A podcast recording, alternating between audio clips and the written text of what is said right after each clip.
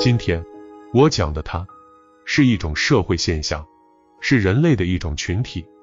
这种群体是人类生活的最低层的群体，这种群体就是乞丐。其实最早的时候，人们是按照这群人的生活形式称它为要饭的，又俗称为讨饭的。不过今天提到乞丐，应该说年轻的人们恐怕就不知道了，或者说是没有印象了。乞丐并非我们中国古代特有的现象，我们做了考察，乞丐是全世界从很早的古代蔓延下来的一种社会现象。不过乞丐并不是一种社会职业，它只是社会生活的一种产物，一种维持生命的方式。在古代，由于生产方式的简单，生产资料的粗陋，生活资源就必然紧张，甚至缺乏。由于生活资料不能满足人们生活的需求，更有甚者，由于生活资料的不平等占有，这就造成一部分人没有生活资料，也有的是因为家庭情况的变故，比如得病治疗的花费，或者闹水灾旱灾等，造成了家庭生活困难。对此，统治阶级毫无同情之意，更无解决之心，为了度命，他们被逼只有扯下脸上的遮羞布，拿着碗，挎着篮子，走出家门，离井背乡，到站在别人家的门口，央求主人行行好，行行善，赐给一点残羹剩饭。因此人们就根据这种人的行为方式称之为要饭的，有的人为了避免粗俗，又称之为讨饭的。一般的一个家庭中，男的出门要饭的比较多，留着妇女在家里带孩子，等待着男人要饭回来给他们糊口充饥。那些特别困难的家庭，就只有全家倾巢出动，四处要饭度日。他们每到一处，都给人们带来可怜的感觉，穿着破烂，蓬头垢面，端着碗，挎着篮子，有的手里还拿着打狗棍子。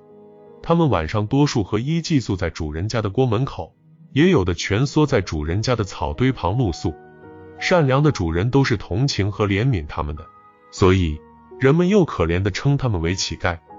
由于人们的生活都是民不聊生，即便再善良，也难以接近那么多的乞丐，所以对于频繁出入于居住家庭的乞丐，人们就会产生厌烦。在这样的情况下，乞丐们为了度日度命，互相之间就产生了妒忌，希望别的乞丐朋友不要光临其他乞丐的领地，免得大家都无法度日。于是就产生了独占领地的乞丐帮派，也就是所谓的丐帮。由此可见，乞丐是贫穷的产物，这种产物从遥远的古代一直延续下来了。直到一九四九年，新中国成立了，建立了人民政府，人民当家做主人，解放了生产力和生产资料，全体人民共同富裕的目标确立了，人民的生活权利和生活水平得到了改善。随着国家的发展，随着生产水平的提高，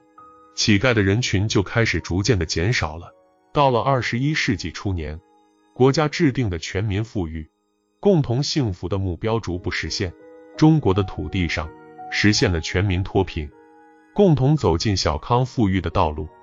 乞丐就彻底的消失了。全民共同富裕，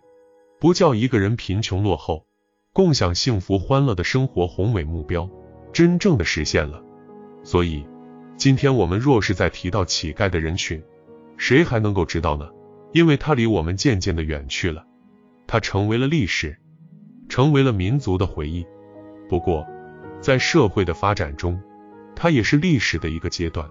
是历史的一种现象，今后它就是我们历史研究的一个课题了。我们并不是怀念它，但是在人类的历史长河中，它曾来过，而且伴随着人类社会的发展变化，它也是历史长河里的一朵波澜不惊的浪花。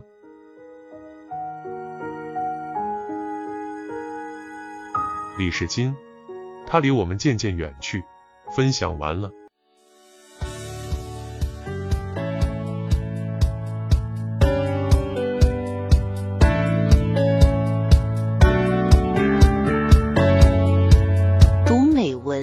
解人生，看世界，打开心灵的锁。小伙伴们，下期再见。